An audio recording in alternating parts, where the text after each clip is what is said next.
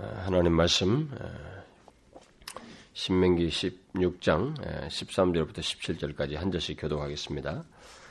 너희 타작 마당과 포도주 틀에 소출을 수장한 후에 7일 동안 초막절을 지킬 것이요 절기를 지킬 때에는 너와 내 자녀와 노비와 내 성중에 거하는 레윈과 객과 고아와 과부가 함께 연락하되 내 하나님 여호와께서 택하신 곳에서 너는 7일 동안에 내 하나님 여호와 앞에서 절기를 지키고 내 하나님 여호와께서 내 모든 물산과 내 손을 댄 모든 일에 복 주실 것을 인하여 너는 온전히 즐거워할지니라.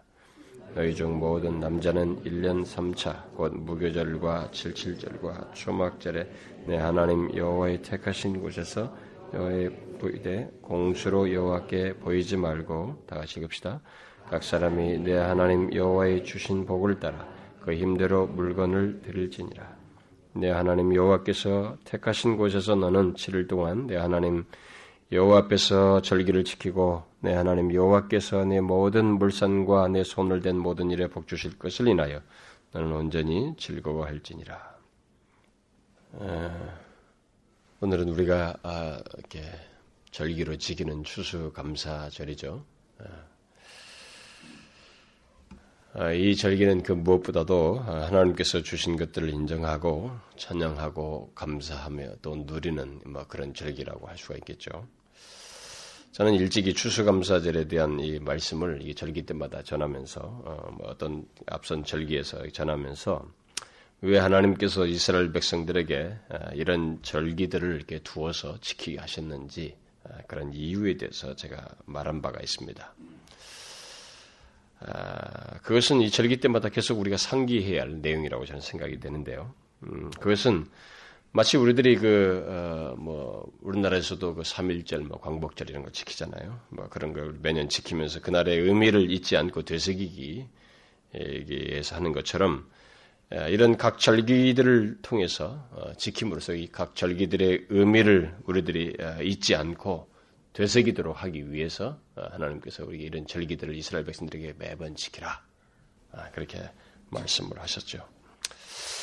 아, 성경을 보면 이스라엘 백성들로 하여금 음, 그, 뭐, 어, 떤 사건이나 아, 그 속에 그 담긴 하나님의 은혜와 그 역사를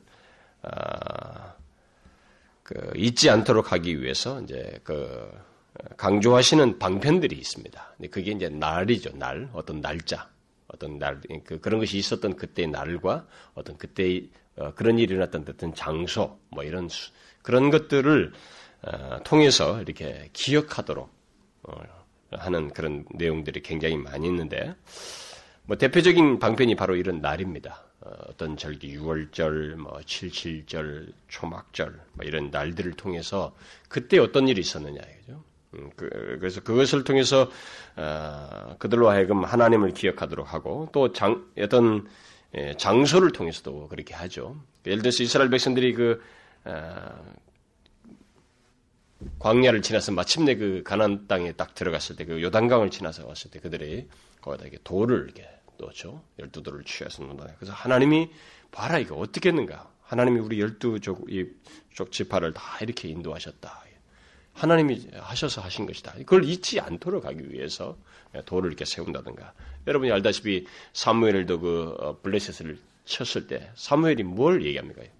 하나님이 여기까지 우리를 도우셨다라고 하는 것을 이스라엘 백성들로 하여금 잊지 않도록 하기 위해서 결국 그게 하나님의 의지죠. 그걸 이제 들어가서 에벤에셀이라고 하면서 돌을 딱 세우잖아요.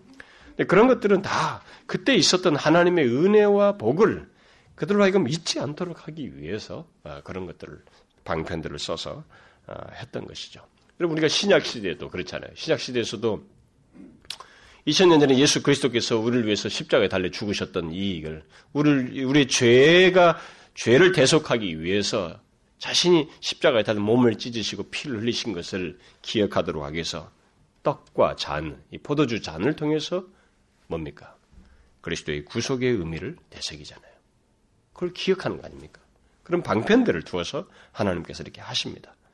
이렇게 성경은 어, 아니 하나님께서 어, 우리들에게 이런 여러 가지 방편들을 통해서 하나님께서 우리에게 베푸신 그 구원의 은혜와 다양하게 베풀어 주신 복들을 잊지 않고 기억하도록 하실 뿐만 아니라 그런 것들을 실제로 말로도 직접적으로 어, 잊지 말라라는 자신이 행했던 이런 것들을 잊지 말라고 하는 그런 말들을 기록을 통해서까지 계시를 통해서까지 우리에게 말해주고 있습니다. 그래서 성경에 보게 되면은 기억하라, 뭐 기념하라, 나를 기념하라도 그렇죠. 다게 remember 똑같은 거죠. 기억하라는 건데 잊지 말라 말이죠. 이런 기억하라, 뭐 기념하라 이런 말들이 성경에 굉장히 많습니다. 또 잊지 않는다는 동사와 함께 맞물려서 보자면은 그런 내용들이 성경에 꽉 차 있어요. 여러분 선지서를 보게 되면 잊는다는 말이 굉장히 많습니다. 그러니까 그들이 하나님께서 베푸신 은혜를 잊음으로써 생겨난 문제들을 계속 지적하는 내용을 우리가 보게 됩니다. 그래서 그리스 하나님 백성들의 신앙과 삶의 문제가 결국 하나님의 그 은혜와 복을 있는 것으로부터 파생된다고 하는 것을 보게 돼요. 그러니까 기억치 않는다는 것입니다. 항상 기억해야 될 그것을 기억함으로 그 제가 여러분들에게도 하는 게 그거예요. 매 주일날마다 여러분 제가 기도도 할 때마다 어? 합심해서 기도할 때마다 우리가 왜 이 자리에 왔느냐 이런 걸 제가 계속 기억시키는 겁니다. 잊지 않도록 하기 위함이에요. 그 제가 지난주 수요일 날도 어, 그런 얘기를 했잖아요. 어? 우리가 예, 습관적으로 예배드리지는 않는가? 너무 익숙하게 이 자리에 와서 있지는 않는가? 한번 생각해 보자. 우리는 그럴 수 있는 겁니다. 그래서 하나님은 그것을 아셔요. 그래서 이런 절기를 통해서 또 계속적으로 이 주일을 지킴으로써 이게 Lord's Day 아닙니까? Lord's 주의 날이잖아요. 이 주의 날을 지킴으로써 주께서 우리를 위해서 행하신 구원의 무엇 이것을 상기하는 것, 말씀을 통해서 예배 속에서 성찬을 통해서 계속 기억하는 것입니다. 바로 그거예요. 그래서 하나님께서 행하신 이 구원의 은혜와 우리에게 베푸신 그 많은 복들을 잊어버린다고 할 때는 하나님 백성으로서 신앙과 삶에 큰 구멍이 생겨버려요. 문제가 생깁니다. 그래서 이 결국 이 기록된 말씀도 그겁니다. 하나님께서 우리에게 뭘 행하셨느냐? 천지를 창조하신 것에서부터 어? 하나님 백성들을 택하셨을 때 택한 백성들을 어떻게 하더냐 말이죠. 아브라함을 어떻게 하더냐, 노아를 어떻게 하든가 그 가운데서 그 이스라엘 백성들 한 민족을 택했을 때 민족을 어떻게 하더냐 말이죠. 그걸 계속 그래서 민족을 출애굽시키냐. 그래서 이스라엘 백성들이 뭘 얘기하면 그걸 잊지 말라는 거예요. 너희들이 종되었던 자들이다. 종되었던 너희들을 내가 이렇게 인도했다 말이지. 그래서 6월절 같은 걸 지킬 때 그걸 얘기하잖아요. 애굽의 장자들은 다 죽었다. 너희 장자들은 살려준 것이다. 그걸 하면서 너희들이 장자가 살았다는 것은 후손이 산다는 것이고 너희 민족 전체를 살려줬다는 것이다. 그래서 너희들이 과거에 종되었던 너희들을 이렇게 인도했다는 것을 잊지 마라. 그 시편 기자가 78편 같은 경우서 얘기하잖아요. 우리들이 그것을 망각하고 잊음으로써 죄를 범했다. 계속 그 문제를 지적합니다. 그래서 우리가 이 감사절이라고 하는 것도 절기에서도 우리가 이것이 굉장히 중요한 거죠. 오늘 본문도 이제 그것을 그런 절기를 3대 절기죠. 6월절, 77절, 초막절 이 절기를 지키면서 그걸 얘기하는데 앞에 16장 전반부는 그 두 절기가 다 나와요. 오늘 읽은 것은 초막절만 읽었습니다만 이것도 그런 얘기예요. 그래서 오늘 우리가 지, 키는 이런 추수 감사들도 그 같은 맥락입니다.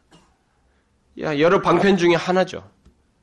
아, 이런 날을 통해서, 이런 때를 통해서, 추수를 하는 이 시기, 이 때를 통해서, 아, 추수물을 거둘 때, 볼 때마다, 이게 뭐냐는 거죠.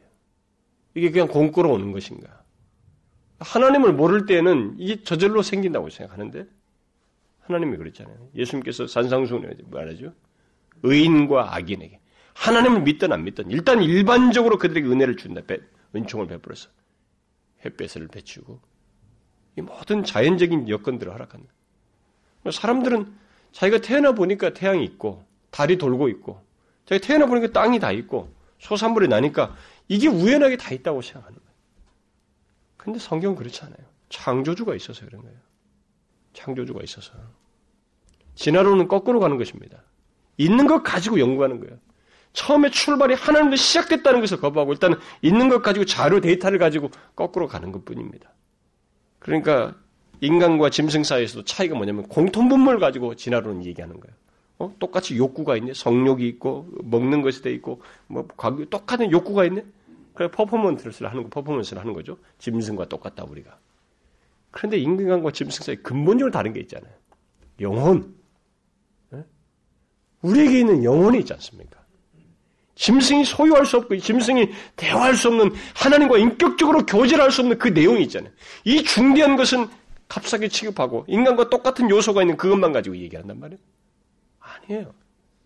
인간에게는 짐승이 가질 수 없는 게 있단 말이에요. 하나님이 창조하셔서 있는 게 있단 말이에요. 그래서 요즘은 지적 설계론이라는 것이 미국에서 대두되고 있습니다만 진화론만 가지고는 안 된다는 거죠. 뭔가 이 모든 세상은 지적으로서 인텔렉추얼 디자인, 뭔가 지적 설계자가 있다 이거죠. 결국 하나님이라는 단어를 학문상으로 사람들이 하도 종교적인 용어로 싫어하니까 지적 설계론이라는 말을 써서 그런 얘기를 이제 어, 과목으로 이제 넣는 것이 이제 대두가 되고 있습니다만 우리들이 가지고 있는 게 바보 같은 거예요. 있는 몇 개 자료 가지고 인간이 여기 있는 지금 땅 안에 있는 것도 다 파악 못합니다. 존재하는 동식물도 다 파악 못해요, 사실. 그러면서도 우리는 부분적인 게 자꾸 그 자기 와서 보니 태어나 보니까 있는 거 가지고 얘기하는 거예요. 누가 그것에 대해서 얘기합니까? 누가 최초에 있었으며 욥기에 말한 것처럼 누가 물과 바다의 경계를 누가 땅과 경계를 누가 설정했냐 말이에요. 그걸 설정할 때 그 자리에서 지켜보니까 누가 있냐 말입니까? 아무도 없어요. 근데 인간들이 자꾸 이 모든 것을 추수기가 되면 당연히 있다고 생각하는 거예요. 그래서 하나님이 그걸 시킨 겁니다. 그래서 이 출애굽을 통해서 가나안이라는 새 땅에 딱 들어가는 것은 아주 좋은 실물 교육이란 말이에요.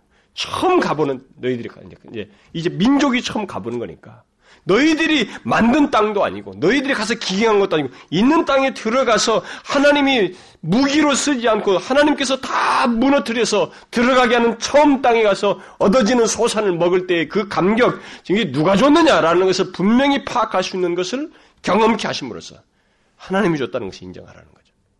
이 절기를 지키라고 하는 거죠. 여러분과 저도 그걸 인정해야 되는 거예요. 하나님을 알게 되면서 우리가 그걸 인정하는 거 아닙니까? 그걸 깨닫게 되는 겁니다. 그래서 우리는 이 추수물을 이 시기를 통해서 어, 추수 감사절을 맞으면 추수물을 볼 때마다 하나님의 은혜와 복을 감사하고 함께 즐거워할 수 있어야 된다. 어? 그렇게 하신 하나님께 감사하고 그렇게 하나님 주신 것들 인하여서 즐거워할 수 있어야 된다. 그 절기를 줘서 우리에게 지키게 하신 하나님의 의도입니다. 성경에는 오늘날 우리들이 사용하는 이 추수감사절이라는 이 단어는 없어요. 오늘날 보면은 그러나 추수 감사에 대한 내용들은 성경에 가득 차 있습니다. 많이 있어요. 구약에 보면 특별히 그런 것들을 처음부터 했습니다. 이, 에, 이것을 이 특별히 3대 절기 중에 하나인 두, 두 개인 77절도 그 이런 추수 감사가 섞여 있고 오늘 읽었던 이 초막절도 뭐 그런 추수 감사에 대한 별도 내용이 있습니다만은 신민계도 그런 게 많이 있습니다만은 이 두 개의 절기 속에서 이게 다 연관되어 있어요. 이 77절은 맥추 감사절과 연관되어 있습니다. 그러니까 보리를 보통 그 거두는 시기죠. 이른 추수기죠. 이른 추수기와 관련되어 있어요. 근데 이 초막절은 늦은 추수기와 관련되어 있습니다. 그리고 이게 어, 성경에 오늘 또 거기 읽어서 나와 있습니다만 이게 예, 오늘 태양력으로 말하자면은 약 9월에서 10월 사이에 지켜지는 거예요. 그러니까 우리나라는 추석 시즌쯤에 지켜지는 절기입니다. 그러니까 모든 추수를 다 하고 난 다음에 하는 지, 예, 이게 초막절이에요. 그래서 이 초막절이 추수감사절과 굉장히 연관성을 가지고 있습니다. 특히 하나님께서 이스라엘 백성들이 그 가난에 에, 에, 들어가서 어, 처음 거두는 이 수확물을 가지고 어, 처음 신명기를 보면 아직 가나안 땅에 들어가기 전에 모세를 통해서 얘기하는 거죠. 자, 너희들이 처음 들어가서 처음 거두는 이 수확물을 딱 거뒀을 때 너희들 모두 하나님 앞에 가지고 나와라. 그걸 가지고 이것은 하나님께서 주셨습니다. 라고 고백하라고 시켜요. 신명기에 나와 있습니다. 미리 시켰어요. 모세를 통해서. 그 시인을 시킨 겁니다. 그러니까 이런 절기뿐만 아니라 실제적 사건을 통해서 경험 속에서 이런 일들을 꼭 하도록 그들에게 말씀을 하셨어요. 어, 이 구약의 세 절기들이 어, 어, 6월절, 77절, 초막절 이 세 절기들이 뭐 신약 시대에게도 어떻게 연결됐는지에 대해서 이제 이 얘기들이 있습니다만은 어, 이다 성취됐다고 보죠. 일반적으로. 이게 다 이게 뭐 그냥 상징적으로만 이, 이때 이들이 지키는 것만 끝나지 않고 여기서 이것이 가지고 있었던 의미들이 있었는데 그 의미들이 신약에도 계속 이어져서 나오고 또 성취됐다라고 보고 있습니다. 아, 그 여러분이 알다시피 그 6월절 같은 경우는 그리스도의 6월절은 뭐예요? 어린 양을 그 이스라엘 백성을 구속한 거 아니에요? 그것이 어떻게 더 성취돼요? 예수 그리스도의 십자가 안에서 성취가 되잖아요. 그래서 구속하잖아요. 죄에서 구속함 받은 것 그걸로 성취가 됩니다.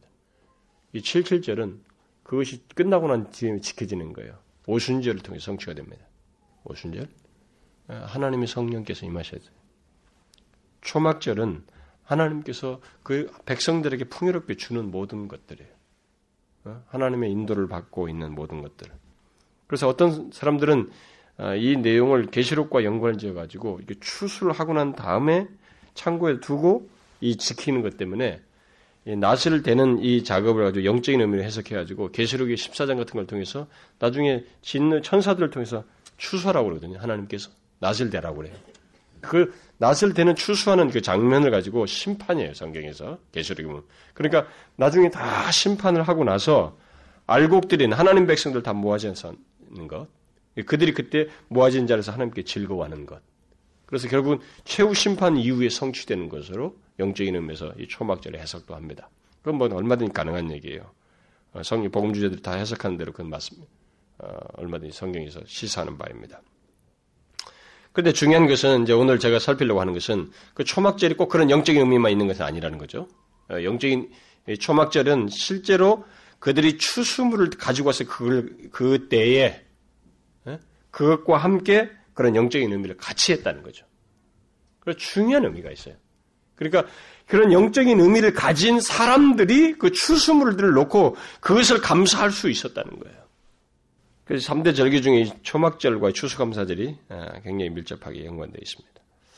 그래서 오늘날의 이 추수감사절을 우리가 지킬 때이 어, 초막절의 의미가 굉장히 연관성을 가지고 있는데 그 하나님의 구속을 받은 사람들이 그 추수들을 인정하고 또 그것을 하나님 앞에 가져와서 감사하면 그때 하나님께 감사하고 어, 즐거워하는 어, 그런 모습 그게 오늘날도 우리들에게 있어야 할 모습이라는 것입니다.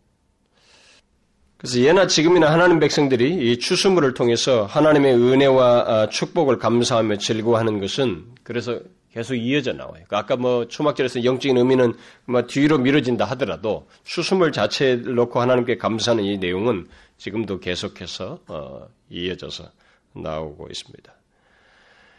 아, 그래서 이 시간에 제가 이제 강조하려고 하는 것은 어, 초막절이나 뭐 오늘날의 추수감사절의 중요한 특징 중에 하나 한 가지 내용입니다. 오늘 그 내용 말씀에서 그 본문 15절에서 나오는 것인데 하나님이 주신 은혜와 복을 감사하면서 즐거워하는 것이 이게 추수감사절에 취하는 어, 우리들에게 주께서 말씀하신 내용이에요. 그러니까 이것은 마땅히 있어야 할 내용이래요. 하나님 백성들에게. 그런 것들을 인해서 하나님이 주신 은혜와 복을 감사하면서 즐거워하는 것이 이런 절기를 통해서 하나님께서 우리에게 원하시는 거예요. 매년 추수물을 볼 때마다 우리들은 이것들을 인하여서 하나님이 주신 은혜와 복을 감사하고 기뻐해야 됩니다. 그래 마땅해요. 그런데 여기서 한 가지 질문이 생기는 것입니다. 제가 이런 얘기를 하게 되면 성경 이런 말씀을 나누면 여러분들 중에 어떤 사람들은 이걸 아주 그냥 습관적으로 들어버려요. 그리고 이런 것들이 다 그냥 아, 그래야 되겠지 이렇게 알아들어요. 자신과 괴리감을 가지고 있어요. 이런 내용이. 그 괴리감의 이유는 여러 가지가 있습니다. 이런 말씀을 지키라고 했던 것처럼 그들이 잊을 수가 있기 때문에 잊어서 생기기도 하고 구속받은 자가 아니기 때문에 이렇게 못하기도 하고 뭐두 가지 이유가 있겠죠. 그러니까 여러분도 이것을 생각해 보면 오늘 제가 말하려고 하는 건 바로 그거예요. 이런 추수 감사절기에 이런 감사절기 뭐 감사절기에 특별히 더 잊지 않고 해야 됩니다만은 일상적인 모든 것에서 이 감사 문제가 결국 결부되는데 이런 것을 볼 때 특별히 하나님께서 주신 은혜와 복을 감사하면서 기뻐하는가라는 거예요. 질문을 해봐요 여러분에게. 여러분들은 이런 시기를 통해서 추수물을 볼 때 하나님이 주신 은혜와 복을 생각하고 감사하고 또 즐거워합니까? 추수감사절이 되면 추수감사 헌금 봉투가 딱 보이니까 어 추수감사절인가 보네. 예, 또 추수감사 헌금하라는가 보다. 그때서야 추수감사절을 생각합니까? 뭐 적나라하게 한번 생각해 보자고요. 추수물을 인하여서 매년 아니 매일 그리고 지금까지 우리에게 은혜와 복을 주신 하나님께 감사하며 그것을 인해서 즐거워하는가? 이게 실제적으로 있는가? 여러분 어때요? 그렇습니까? 매달 정해진 월급을 받는 사람들은 월급쟁이들 있잖아요. 예, 농산물을 가서 취급해보지 않고 예, 월급 봉투를 받는 사람들은 그 액수가 아, 많고 적어지는 것에는 신경 쓸 망정, 뭐 이런 것에 대해서는 뭐 이게 새삼스럽게 뭐 매일 이렇게 감사하고 이런 것에 감사한다는 것에 대해서 그렇게 감동이 없고 그렇게 반응하지 않는 일이 혹 있을지 모르겠어요. 저는 예수 믿는 어떤 사람들이 음, 어떤 막 계획을 잡고, 자, 인생의 계획, 막 우리가 돈을 이렇게 모으고 뭐 어떻게든 뭐를 하고 어떤 계획과 목표를 정해놓고 그 정해놓은 그 목표나 계획에 이르지 못한다거나 어떤 물질적인 부족이 생긴 것으로 인해서 막 신경질을 내고 불만을 갖고 불평을 하고 막 힘, 삶을 막 힘들게 살아가는 네, 그런 사람들을 참 종종 보았어요. 그러니까, 그, 러니까 감사 같은 게 없는 거예요. 당연히요. 그 사람들에게는 감사도 모르고 계속 불만 속에 살아갑니다. 저는 그런 사람들에게 항상 신명기 8장을 곰곰이 묵상해 보도록 권면해요. 신명기 8장을 실제로 하나님은 그런 사람들을 위해서 신명기 8장에 기록을 하셨어요. 그런 말씀을 주셨습니다. 신명기 8장에서 하나님은 그런 자들에게 나중에 읽어보세요.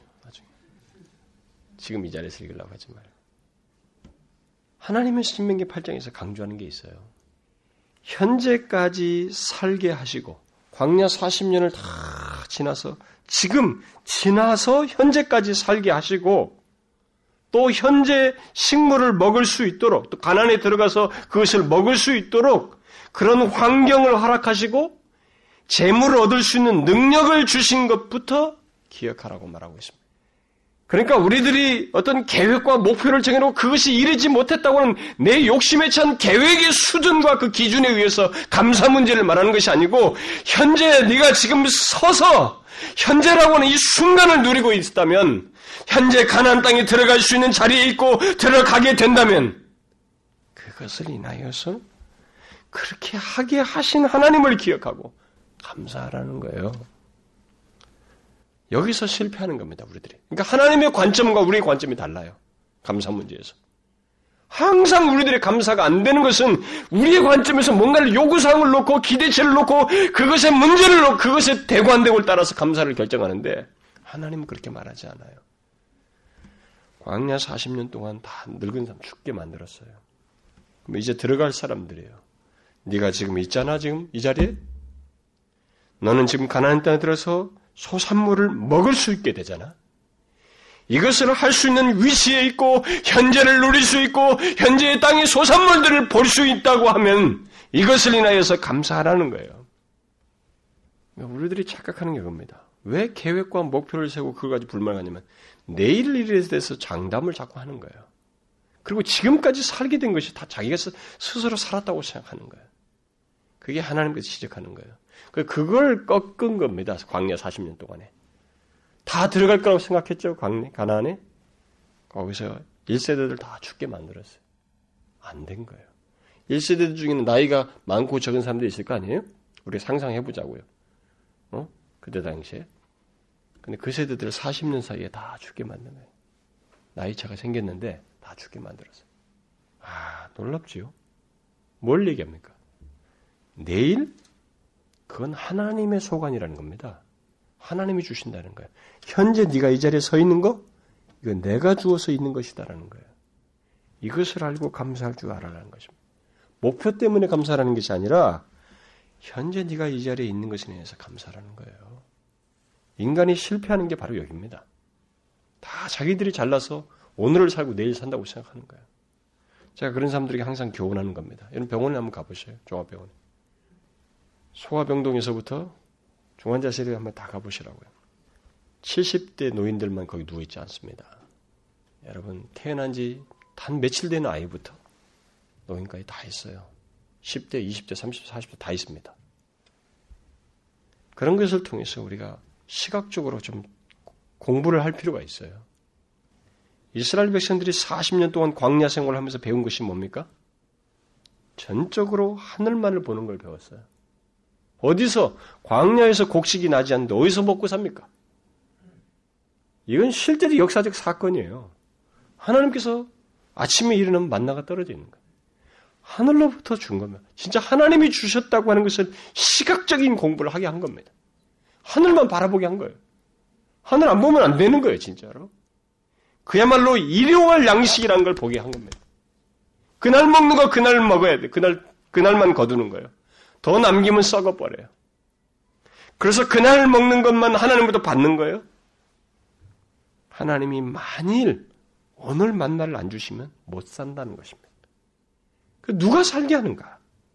오늘을 누리는 것이 도대체 누구로 말미암은 것인가? 그게 하나님으로 말미암은 것이다는 것입니다. 그걸 깨닫게 하는 거예요. 그걸 매일같이 경험하게 하는 거예요. 40년 동안. 지독하잖아요? 40년 동안 배웠으면 잠뼈가 딱 굵은 거죠. 하나님. 일어나면서 하나님을 바라보는 거죠. 인간의 생사 화복을 주관하신 분이 하나님이구나. 이렇게 바라보게 되는 거죠. 그걸 얘기하신 거예요.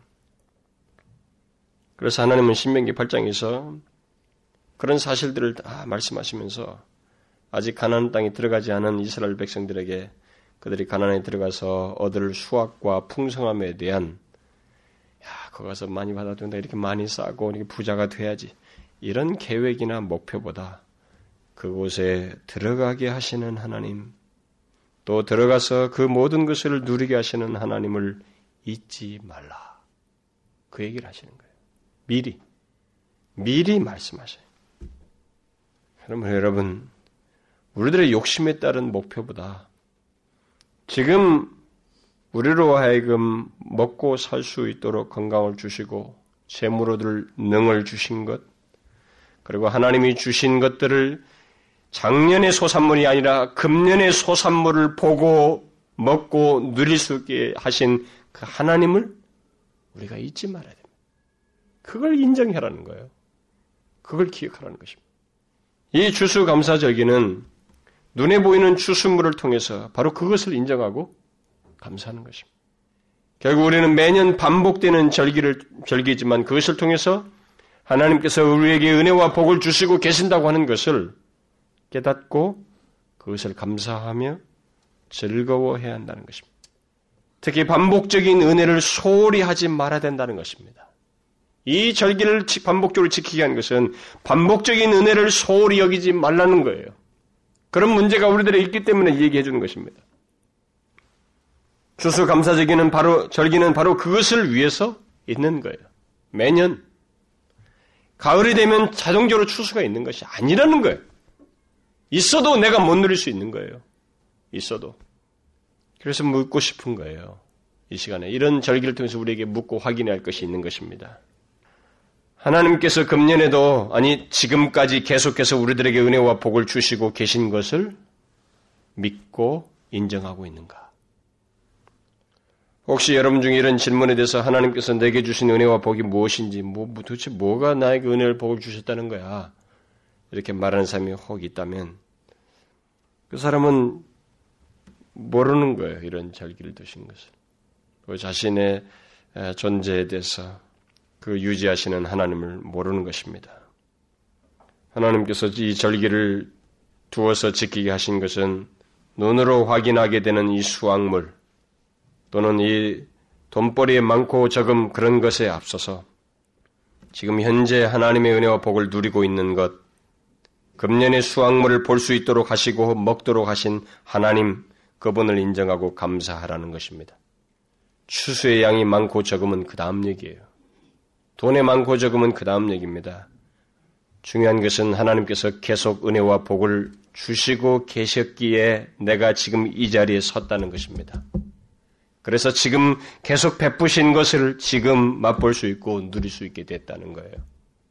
그러므로 감사의 시작은 지금 내가 하나님의 은혜와 복을 받는 자리에 있다는 것으로부터 시작하는 겁니다. 시작되는 거예요. 다시 말할까요? 감사의 시작은 지금 내가 하나님의 은혜와 복을 받는 자리에, 누리는 자리에 있다는 것으로부터 시작되는 거예요. 내년 추수감사절은 가봐야 알아요. 내년 추수감사절을 맞고 내년 추수물을 먹고 즐거워할 수 있는 것은 그건 하나님의 영역입니다. 우리 모두 자신할 수 있는 것이 아니에요. 받아 누리게 하실 때 하나님께서 그렇게 하도록 하실 때 우리가 누릴 수 있어요. 결국 우리들이 내년 추수감사제를 서로가 맞고 내년의 추수물을 먹고 하나님께 감사할 수 있다면 그것은 오직 하나님의 은혜와 복이라고밖에 말할 수 없는 겁니다. 여러분은 그런 인식 속에서 하나님께 이 추수 감사를 하고 있습니까? 금년에 이 추수 감사제를 맞으시며 이런 추수 감사를 하느냐는 것입니다. 이 절기를 통해서 금년 추수 감사절을 어, 누리게 하시는 하나님을 기억하느냐는 거예요. 금년 추수를 보고 먹으며 누리게 하시는 그 하나님께 이 절기를 통해서 감사하는가? 여러분은 그런 마음이 있는가? 진짜로 그런 의식이 있고 그런 깨달음과 인정이 있으며 실제로 그렇게 감사하는가? 사실 여러분 중에 그 어떤 사람도 하나님이 주신 은혜와 복을 감사하며 기뻐하는 것을 억지로 뭐 하라고 해서 할 수 있는 건 아니라고 맞아요. 뭐 이것은 뭐 억지로 감사하라 이렇게 하라고 해서 되는 것은 아니라고 믿습니다. 이런 억지로 할 수 있는 게 아니죠. 사실 여러분 감사만큼은 억지로 할 수 있는 게 아니에요. 여러분 감사를 억지로 한다고 생각해 봐요. 얼마나 웃깁니까 그거. 얼마나 웃기고 어색해요. 그리고 그 억지로 감사한 사람에게 나중에 얼마나 그 공치사를 듣고 말해 피곤할 거 아니겠어요? 그래서 이 하나님을 믿는 사람들 중에서도 문제덩이는 문제 문제의 소지가 많은 사람들이 뭐냐면 이 감사를 모르고 신앙생활 하는 사람들이에요. 그런 사람들은 자신들이 뭘 조금 교회에서 해놓고 그걸 가지고 계속 공치사를 해요. 하나님은 안 보이니까 하나님한테는 못하고 목사와 모은 성도들에게 들들들 볶는 거야. 내가 옛날에 뭘 했는데 어쩌고 뭐 어쩌란 말이고 도대체. 하나님 편에서는 아무것도 아니에요.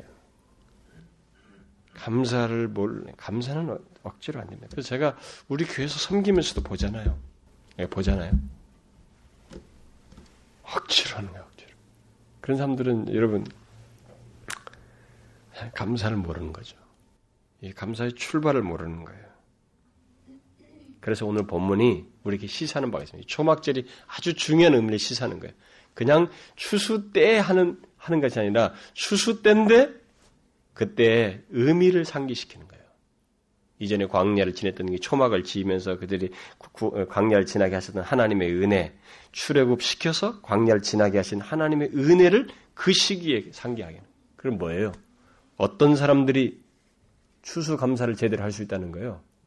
어떤 사람들이 출애굽의 구속의 은혜를 입어서 광야를 통과한 하나님의 구원의 은혜를 입은 사람들이 할 수 있다는 거예요. 아무나 하는 게 아니라고 사실. 그러니까 진정한 감사는 아무나 할 수 있는 게 아닙니다. 솔직히 말해서. 그것은 구속함을 받은 자들이 하는 거예요. 마땅히 감사를 해야 돼요. 이런 로마서 1장에 말한 것처럼 의인이든 악인이든 모두에게 하나님 일반적인 은혜를 주시기 때문에 마땅히 모두가 감사해야 돼요. 그래서 이 세상에 예수를 믿지 않은 사람들이 나중에 하나님의 심판대 앞에서 감사치 않은 문제를 심판 사유로 하나님께서 말씀하셔요. 그러나 그거 말고 그런음에도 불구하고 사람들은 안 한단 말이에요. 감사하지. 그래서 진정한 감사를 하게 된다고 할 때 이 감사는 결국 누가 하게 되느냐? 구속함을 받은 자들이 하는. 하나님의 손 손에 이렇게 은혜를 입어본 사람이 하게 된다는 거죠. 그래서 여러분 뒤에 오늘 그래서 제가 같이 읽었습니다만은 그 16절과 17절 같은 게 보면은 무교절과 칠절과 초막절에 네 하나님 여호와의 택하신 곳에서 하나님께 보이되 공수로 여호와께 보이지 말고 각 사람이 내 하나님 여호와의 주신 복을 따라 그 힘대로 물질을 드릴 것이다. 근데 하나님은 조금도 거침이 없어요. 그냥 너희들 그렇게 해야 돼. 이렇게 말하고 있어요. 그러니까 마땅하다는 겁니다. 이게 그 대상자가 아니면은 이 말이 신경질 나는 거예요. 뭘 도대체 드리라는 거야. 뭘 또 공수로 오지 말라는 거예요, 도대체. 이런 것이 다 거북, 거북스러운 거예요. 근데 하나님은 머뭇거리지 않습니다. 당연히. 예, 그렇게 말씀하시고 드려야 된다, 너희들이. 감사함을 나와서. 그 힘대로 물건들을 드려라, 이렇게. 뭐예요? 왜요? 하나님께서, 하나님은 여기서 감사하는 행동 자체를 강조하지 않습니다, 지금. 이런 말씀을 하시지만, 사실 강조하는 건 뭐냐면은, 감사할 수밖에 없는 이유를 가진 자들에게 그것을 잊지 말고 해라. 이렇게 말하는 거예요. 일차적인 전제가 있어요. 그래서 여기 새 절기를 다 얘기하는 거예요. 6월절에 혜택을 받은 사람, 구속함을 받은 사람들. 감사할 수밖에 없는 이유를 가진 자들에게 이걸 잊지 말고 하라는 거예요. 그래서 거침없이 얘기하는 거예요. 감사하라. 그래서 감사의 추수를 감사하면서 즐거워하시는 사람은 그래서 아무나 할 수 있는 건 아닙니다. 아, 진심으로 얘기합니다만 그것은 하나님의 구속함을 받은 자들이에요. 제가 어떤 사람에게 종종 그 상담할 때 하는 말이에요.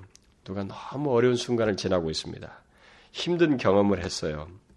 그래가지고 좀 어떻게 해야 될지 몰라. 너무 힘들고 고통스러워요. 정말 하나님께서 나를 정말 인도하고 있는지도 확인이 안 되고 정말 인도하실 것인지도 의문이 생겨요. 근데 그 경험, 그 쓴 경험을 통해서 그 사람이 그래도 갈등을 하지만 그 갈등하는 가운데 하나님을 찾고 있어요. 그런 사람들에게 제가 하는 말이에요, 항상.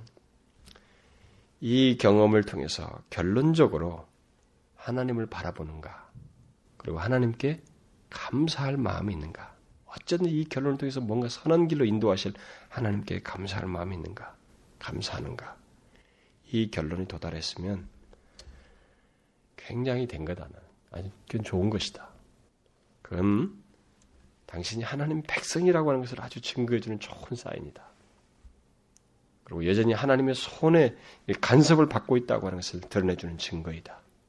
인간은 그런 경험을 하고 나서 막 감사하지 않거든요. 내가 지금 힘들고 고통스러운데 무슨 감사예요, 감사가. 그게 어디서 나와요, 그게. 안 나온단 말이에요. 근데 그런 상황 속에서 하나님을 바라보며 감사한다는 것은 그가 하나님의 다루심을 받고 있다는 것이고 다루심을 받는 하나님의 백성이라고 하는 것을 말해주는 거예요. 제가 항상 그런 얘기합니다. 그래서 감사는 결국 추수감사를 비롯해서 우리의 모든 이런 반복적인 은혜에 대한 감사는 이스라엘 백성들이 출애굽을 경험하고 하나님의 인도를 받은 가운데서 하나님의 택하신 곳에 와서 그 하나님의 은혜와 복을 기억하며 감사하는 것처럼 예수 그리스도의 피로 말미암아 구속함을 받은 자들이 성령이 거하는 자들이 하나님으로부터 받은 은혜와 복을 기억하여서 감사하게 되는 거예요. 그런 자들이 하는 것입니다. 똑같아요.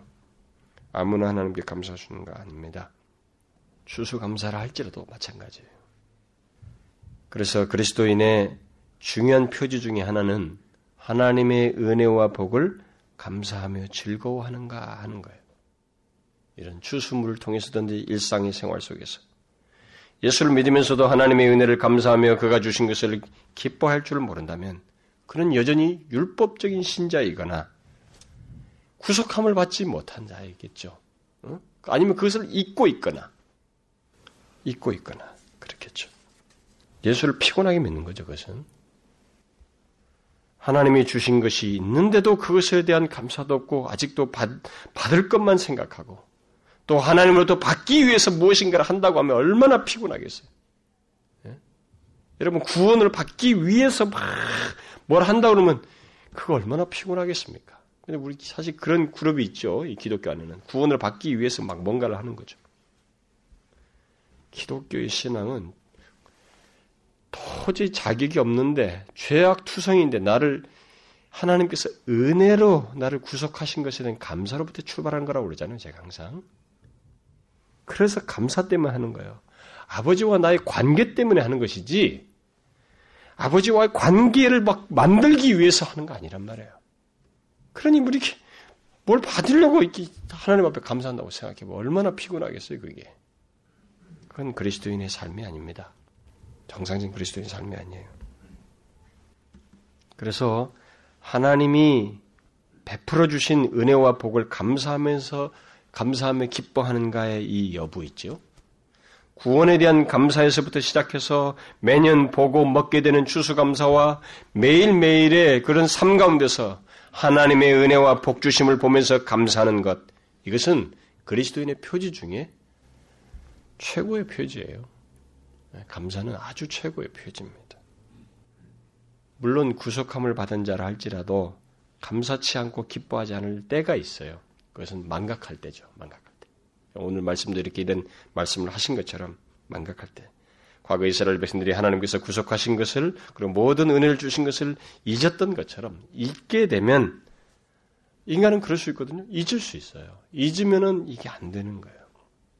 그래서 이 말씀을 우리가 주일날마다 듣는 기도 하고 듣기도 하고 말씀을 묵상도 하고 그러는 것입니다. 그래서 여러분 자신들 한번 보세요. 이런 추수 감사 절기를 통해서 하나님께 기꺼이 감사하고 있는지 아니면 그런 마음이 거의 일지 않고 억지로 하고 있는지 한번 자기 자신을 정직하게 한번 비춰보세요. 만일 구속함을 받은 자임에도 불구하고 그런 감사하는 마음이 없다면 그런 것이 진실함이 우러나오지도 않는다면 그 사람은 뭔가를 잊고 있는 거예요. 눈물이 메말라 있는 거죠. 하나님의 은혜에 대한 감사가 없는 거예요. 여러분 우리가 마음만 조금만 이게 낮아지고 예, 순전한 가운데서 하나님이 베푸신 은혜를 조금만 묵상해 보면 감출 수 없는 게 있어요. 두고두고 외치고 말을 해도 몇 번이라도 수십 년이라도 말해도 고백하지 않을 수 없는 사실이 있습니다. 그건 하나님의 은혜가 너무 크다는 거예요. 어떻게 해서 나 같은 자를 그 시기에 이렇게 섭리해가지고 나를 불러가지고 예수를 알고 이 세상에서 소망을 갖게 하시고 그리스도의 대속의 은혜 하나님의 아들을 죽게 하시면서까지 베푸신 은혜를 입을 수 있었던가 이런 것을 생각하면 생각할수록 우리 자신들이 하나님의 크신 은혜에 압도되게 됩니다. 예수 믿으면서 이것을 자꾸 잊어버려요. 망각하니까 감사할 마음이 없는 거예요. 다 형식적이에요. 그래서 예수 믿으면서 제가 보잖아요. 우리 교회에서 섬기면서. 보면은 참 좀 형식적으로 가는 사람이 있단 말이에요. 그 뭐가 있겠어요? 그 망각하고 있는 거예요. 그 사람이. 신명기 말씀을 잊고 있는 거예요. 가나안 땅에 딱 들어와서 신명기에 그 하셨던 미리 하신 말씀을 다 잊고 있는 거예요. 자기가 지금 어디에 와 있는지 이 와 있게 된 이 특권과 은혜를 다 망각하고 있는 거예요. 여러분, 여러분들이 이런 추수물을 볼 때 이런 걸 보는 이 시기에 중요한 자료인데 이럴 때 자신이 하나님에 대한 감사가 어떤지 한번 보세요. 감사하고 있는가? 네? 진짜 하나님에서 진실한 감사가 있는가? 금년의 추수 감사절을 맞게 하신 하나님, 금년에 난 소산물을 먹게 하신 하나님께 감사하고 있는가? 여러분 추수 감사절을 매년 지킨다는 것은 반복적인 거죠. 그러니까 반복적인 감사가 있느냐는 거예요. 그러니까 일상적인 감사가 있느냐는 거죠. 만일 반복적인 복에 대해서 감사를 하지 않는다면 우리는 일상적인 복을 보지 못한다는 거예요. 아주 그 큰 문제, 그래서 범사에 감사하는 문제가 나오는 것입니다. 여러분, 하나님의 은혜와 하나님의 은혜의 이런 반복성에 대해서 자신이 항상 누리고 있는 거, 항상 받고 있는 은혜와 복에 대해서 식상해하면 안 됩니다. 망각함으로써 식상해하면 안 돼요. 그러면 거기서 우리는 큰 영적인 구멍이 생겨요. 정말로 그렇습니다. 정말로 그래요. 위선자가 되거나 형식적인 신자가 돼요. 하나님의 은혜의 반복성을 아주 귀하게 분별할 줄 알아야 됩니다. 그리고 그 반복적인 게 어떻게 해요? 아까 말한 것처럼 그게 돈 여기 손에 돈의 분량이 팍팍팍 많아지고 수확물이 팍팍 많아진 이 증거를 가지고 하는 것이 아니라 은혜의 반복성은 현재의 존재예요. 현재 내가 있으며 이 자리에 현재 소산물을 먹을 수 있는 자리에 있다는 거예요. 그러면 뭐예요? 내가 이 자리에 있기까지 하나님께서 지속적으로 은혜를 베푸셨다는 증거예요. 그렇죠? 신명기가 바로 그거예요.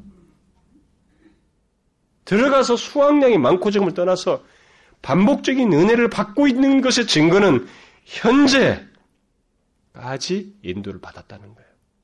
그래서 현재의 소산물을 먹을 수 있는 자리에 있게 되었다는 것입니다. 그래서 일상의 복을 발견하십시오. 일상의 복을.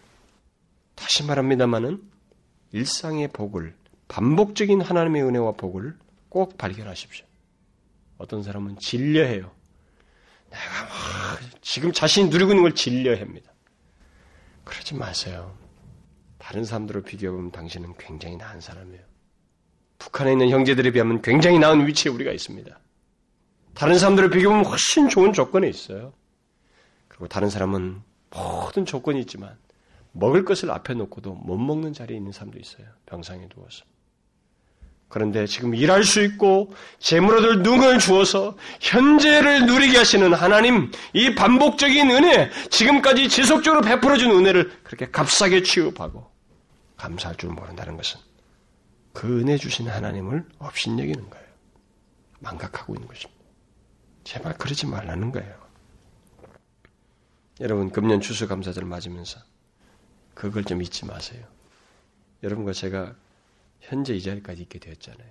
그러면 어떻게 해서 있게 됐어요? 하나님이 우리에게 은혜를 지속적으로 베푸는 것입니다. 그걸 꼭 잊지 말아야 돼요.